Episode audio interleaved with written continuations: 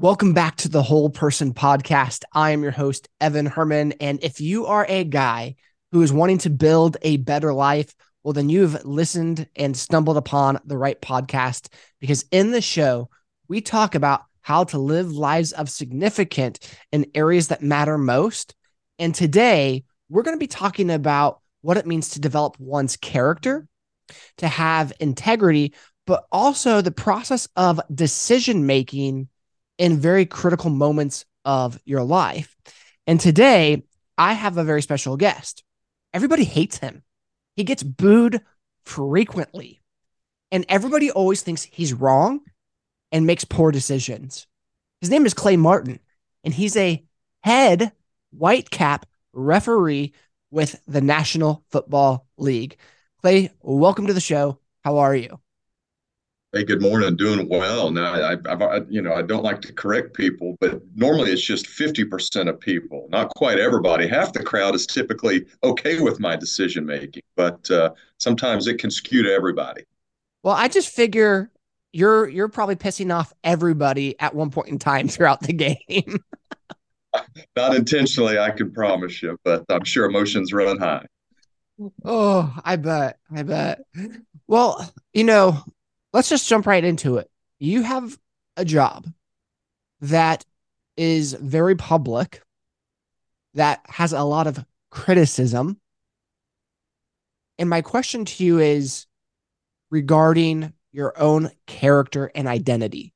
Because for sure. those of us who might struggle with our own character or identity and want to be a people pleaser, you're in a position where regardless of your call you're going to upset you know at least 40,000 people. That's fair. So yeah, how, you know, how do you think, how do you measure that? Like how do you go through with that? It's hard right? Because i too my mother would always tell me growing up that i was a pleaser you know just just uh, was afraid to let people down. And um, when you get into officiating, I think you training and and through good mentors and and frankly probably through some some decisions you wish you had back, you learn that you know it's not about pleasing the people; it's about pleasing uh, the crew that you're with. You know, you're are you serving the crew in the right way? Um, are you serving the coaches and the players the right way? You know, our job is to manage a football game. It's it's not to throw flags. Sometimes we have to, but it's to manage a football game. It's to communicate effectively and appropriately. It's to treat people professionally. Um, and so I, I, I try to evaluate myself on that side of things using those questions. Now there's obviously balls and strikes involved, and and I've got to make judgments and and uh, through training and preparation, you hope that you're accurate in those. But on the people side, it's man, I'm here to serve the game and and serve these these coaches and these players, and I've got to do it in a very professional way. And so, I feel like if I handle it professionally and with a servant's heart, they may not always be pleased with what's communicated, but hopefully, I've done it and approached it the right way.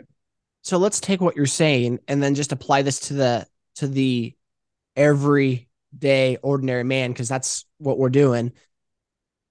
When it comes to decision making, it's about being a servant leader first and serving others that are around you and doing your best to not just regulate feelings or emotions or the game or what's going on, but how you can serve individuals in that situation best, but not letting your own feelings or emotions get in the way of making decisions or calls that you need to make.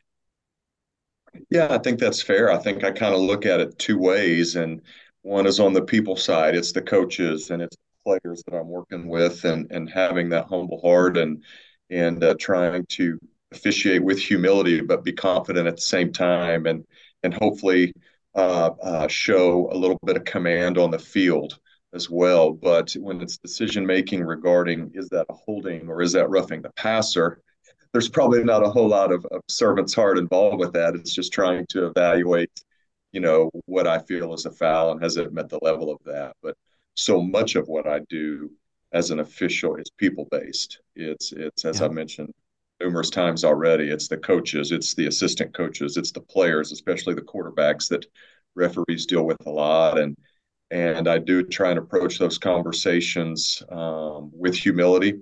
Uh, hopefully, to be a good listener. I think that's huge, even with what I do on the field, as emotions can run high, and and and that's a goal. I mean, that's a, that's a goal that I have that I set for myself, and I share with my crew every year. Is hopefully I'm somebody uh, that communicates and presents themselves in a way that coaches and players want to, to have on the field. Yeah. So let's relate this then to again, you know, me or the guy down the street here when yeah. they're making a decision. And I've often found in my own life that I it's hard to make critical decisions in important moments. So, how do you evaluate a situation to make the best decision possible? That's a great question. I think one of the the greatest pieces of advice I ever received was was actually uh, at my wedding, and so the pastor was was challenging my wife and I, and and but it's so true, and I've used it from that day on, so almost 25 years now, and it's as you're trying to mature, learn to make decisions based on commitment, not emotion. And so you can take that and apply it, wow, in, in so many things, and relationships, and in how you communicate with the guy down the street that you mentioned, how you communicate with people you work with, how I communicate with my wife and my children. And so, you know, trying to let the commitment to whatever that that situation is guide it versus the emotion of the moment, such as a football game, or maybe it's a conversation at home where I get escalated and emotional and I rise to a level that I'm not proud of or happy with, I try to let the commitment guide me in everything that I'm doing and then apply that, whether that's football field or at home with my wife and children, uh, personal relationships, whatever it is. And so it's great advice. I'd love to tell you that I'm I'm I'm 100% accurate on that, but we all know that's not true. But it has really motivated me um, and challenged me and really kind of been a, a, genesis of how I've tried to approach things. It's just make big decisions on commitment. Yeah. So when it comes, I guess, to, to decision making, something that I think is important is having a standard and criteria of which you make decisions by. And mm-hmm. something that happens in the NFL, the rules are very fluid. So one year you know what roughing the passer is, and one year you don't. Um, or, or or a receiver, what's what's being you know pass interference and what's not. You know, all these things are up for debate because there's such a fluidity of of change in in what is and is not in the process of decision making. So, in terms of our own life, how do we both figure out a standard to make decisions by, but also how to implement fluidity uh, on a per scenario basis. I think you should write a book. I mean, that's that's really good. I mean, and challenging. It's it's I, I think with what I do in all the areas of life where I, whether it's here at Jenks Public Schools or on the football field or at home, there's got to be some fluidity, right? I, I think even my dad, who was a United States Marine who who raised me, had a little bit of fluidity. He may not admit that, but but he did, and he was really really good at it. So having that flexibility as a leader, I think, is is important. But for me, that flexibility comes with the relational side. It may, you know, I may have a goal that I'm trying to achieve, or we're trying to achieve a certain standard now how I lead and communicate with fluidity and flexibility is one thing, but the end result or the standard is still there. Uh, that's not as fluid. That's not as uh, uh, doesn't waver quite as much. And so uh, I think when we're dealing with people, there's got to be some fluidity. You know, we all need grace. We all have different personalities. We all do things differently. Um, and I've got to just like with the crew that I work with, uh, the, the other eight that are on on our football crew. Everybody's got a different personality. Everybody handles what I say differently, or how I'm teaching, or how they're teaching. Um, so that fluidity is huge. I think the secret that that I try to achieve, or what I'm trying to do, is incorporate fluidity without wavering on the standard or result we're trying to get. Yeah. So something in the NFL that you guys have is uh, booth review, where you are able to review uh, a situation that just happened, and then from multiple angles, mm-hmm. and then be able to make a decision. In life, we necessarily don't have all those cameras or angles to evaluate a scenario in our life when we're trying to make a decision by. But what are some steps sure. and principles that you've used in moments like that that have transferred over into your personal life to help make decisions? That's really good. You're you're right. I think with football, obviously, we get to kind of do it in the current time, right? Like there's a play that somebody wants to challenge or look at, and and we can go and we can look at it. And it may be one Sunday, like a, a regional game may have eight cameras for us to look at. And on a Monday night game, that may be 35 cameras. And and so there's all sorts of different looks and, and lenses, if you will, to help guide us. And I think that's the advantage we have on a football field in life. I feel there's there's a couple things we can look at. And number one, experience is huge, right? But typically with experience, you have to go through something and probably make a mistake or a poor decision to help guide you the next time that situation comes. And I think that's huge. I mean, somebody, I, I think it was Coach Wooden said, experience is the toughest teacher because you typically get the test first and then learn the lesson. And, and I find that to be true uh, in some of my own decisions that probably I've regretted or, or, or wished I would have handled differently. But I also think I can relate friends and people and and maybe teachings, whether it's scripture or or authors I like to read, maybe treat them as kind of those cameras that are helping me help guide a decision on the football field.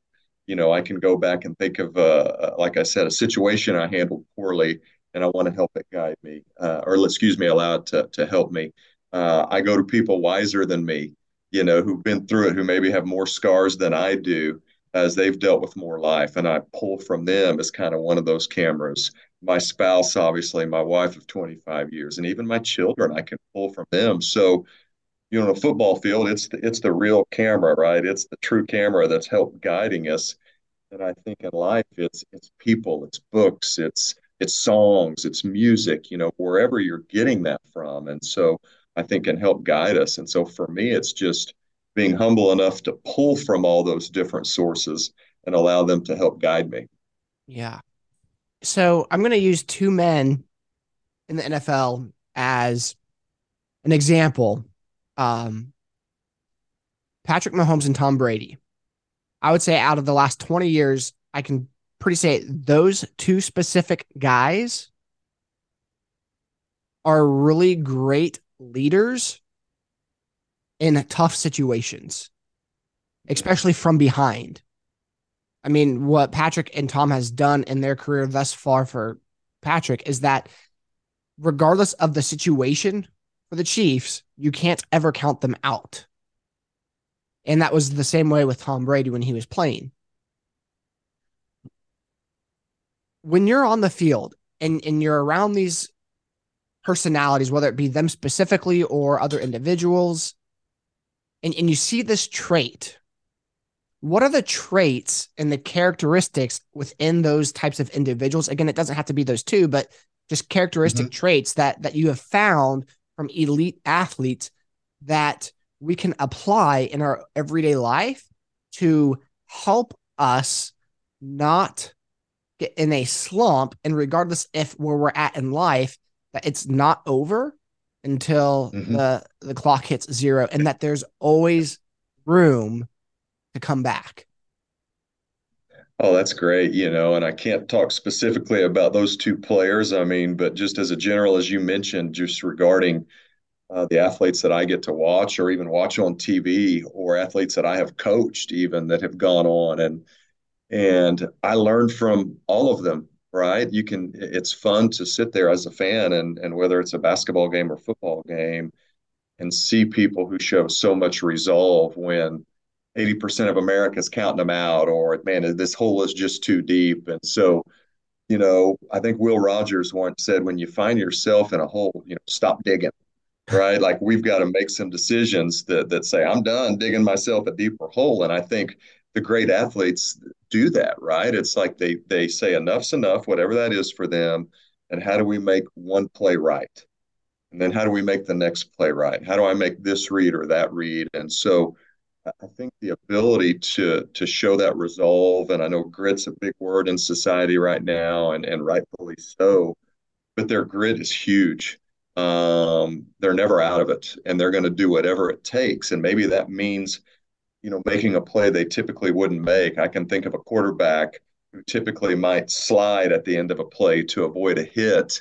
And in certain situations, they may lower their shoulder and lower their head because it's that important for that drive or that important to keep hope alive that instead of sliding to avoid, they're lowering that shoulder because a first down is that important and how it gets his teammates to rally around him. And so, you know, that grit and that toughness is huge. But I also think the ability to watch on a football field those that that are gifted in everybody that's around him says we're never out as long as he's in. And you can pick the he whether that he is michael jordan or that he is lebron james or that he is you know coach k when he was coaching at duke whatever the case may be they have that oomph about them and they have that aura about them that says you know as long as i'm breathing and we're out here we're fighting right? Where, where there's hope and we're going to get there. And so they have that gift that people want to uh, go to battle for. And, you know, not privy to what happens during the week at practices and in meetings and in a film room, but, you know, seeing it live on the field or, or watching it on TV, there are guys that people just want to be around that that give them not only belief that we're going to achieve it, but these these gifted athletes also make those individuals around them feel good about themselves that they're going to get to a different level. Yeah. So it's really really neat to see from that lens.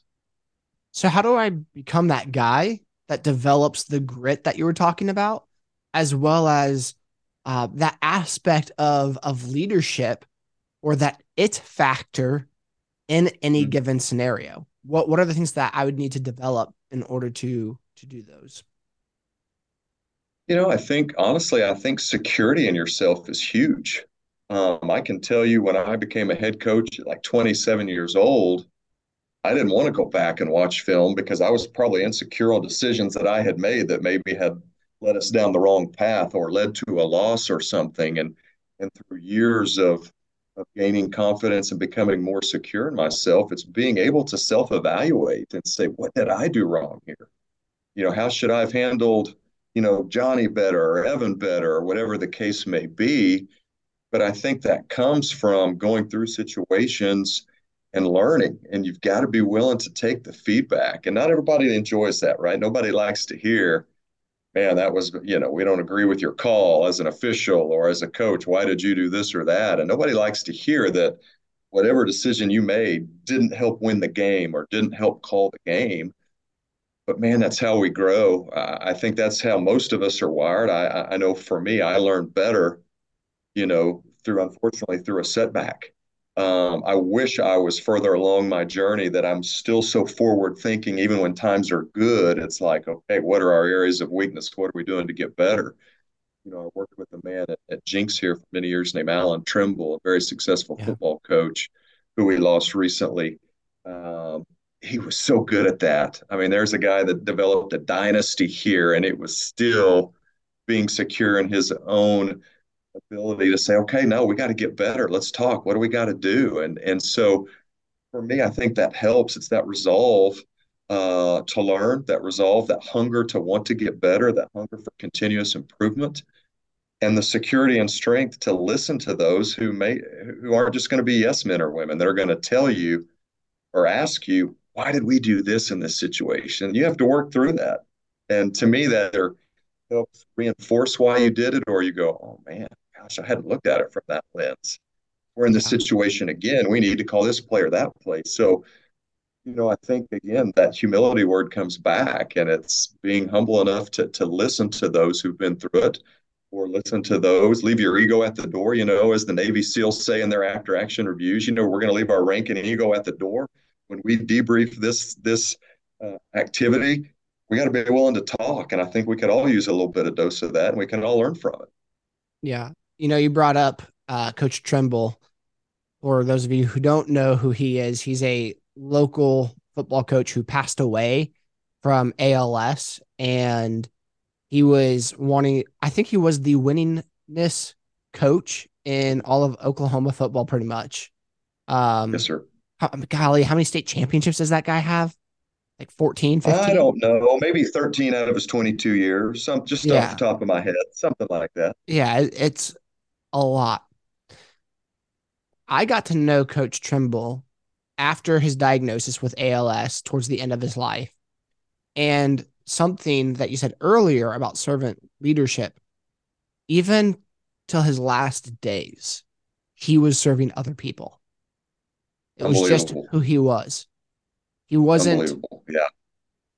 He, when he couldn't coach anymore and he knew he probably had less than a year left, he did a local public speaking tour to motivate and encourage mm-hmm. other people.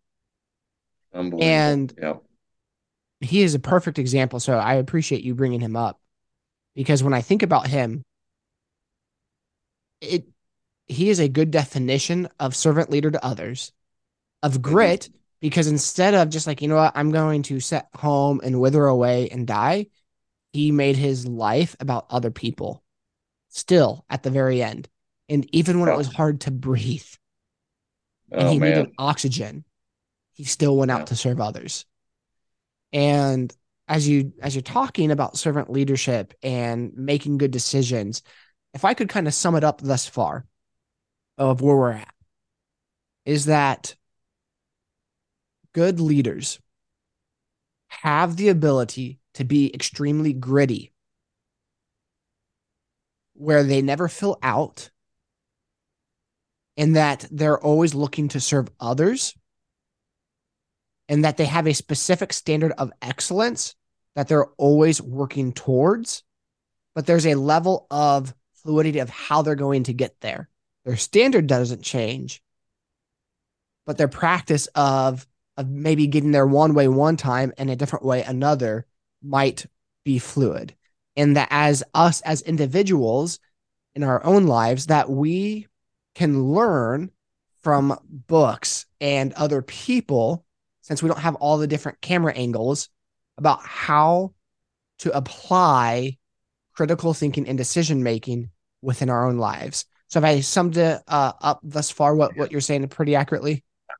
I, I think, yeah, I would echo that. I mean, it's it's kind of how I've approached my roles and the leadership opportunities that I've been fortunate enough to be a part of, and and um, you know, not to I could probably talk about trim forever. One of the things that stood out to me so magnificently was we were having a, it was just a private conversation. He said, "You know, here it is." He said, "Everything I've challenged with my football players to do for 25 years about toughness and grit and never being out, I've just got to live it now." And I thought, my gosh, here, you know, what what greater testimony. Um, but which goes to what you just said and and uh, how you how you recap that. But uh, I think exactly what you said is how I try to do it. I'm probably not consistent.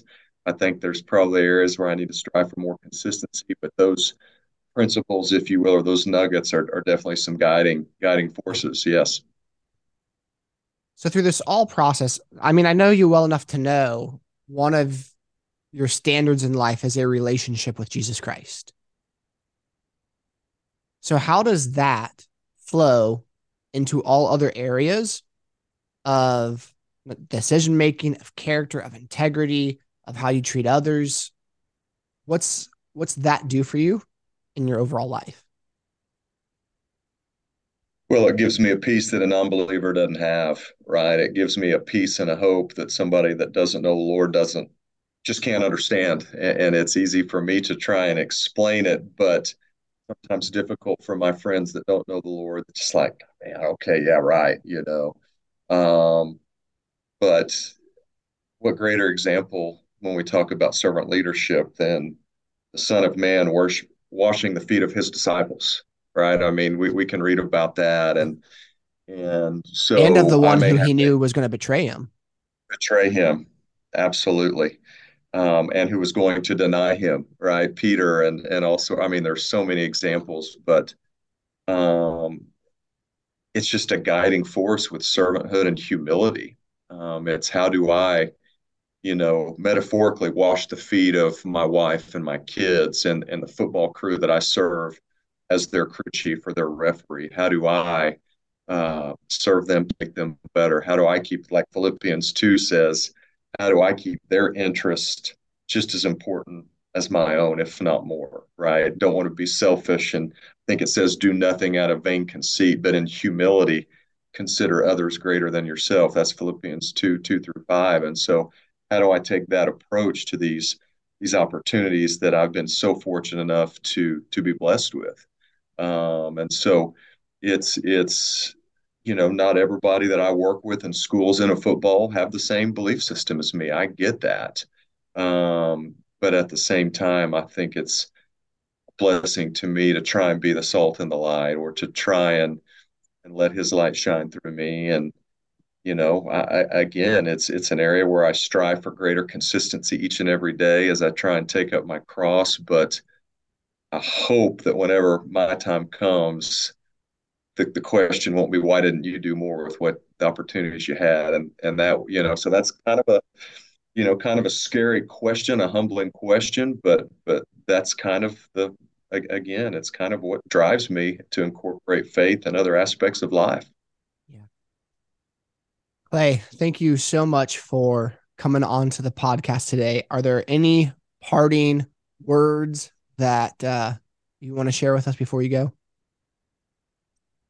Golly, man, I, you probably need that from somebody wiser than me. But it's it's it's so sports clicheist, but I think in our society nowadays, and and with what we're where we're at, it, it appears as as a culture and as a society you hear coaches say all the time, play the next play. And I think I've tried to apply that in everything I do as a husband, as a father, as a ref. It's like, okay, there's going to be screw ups and mess ups.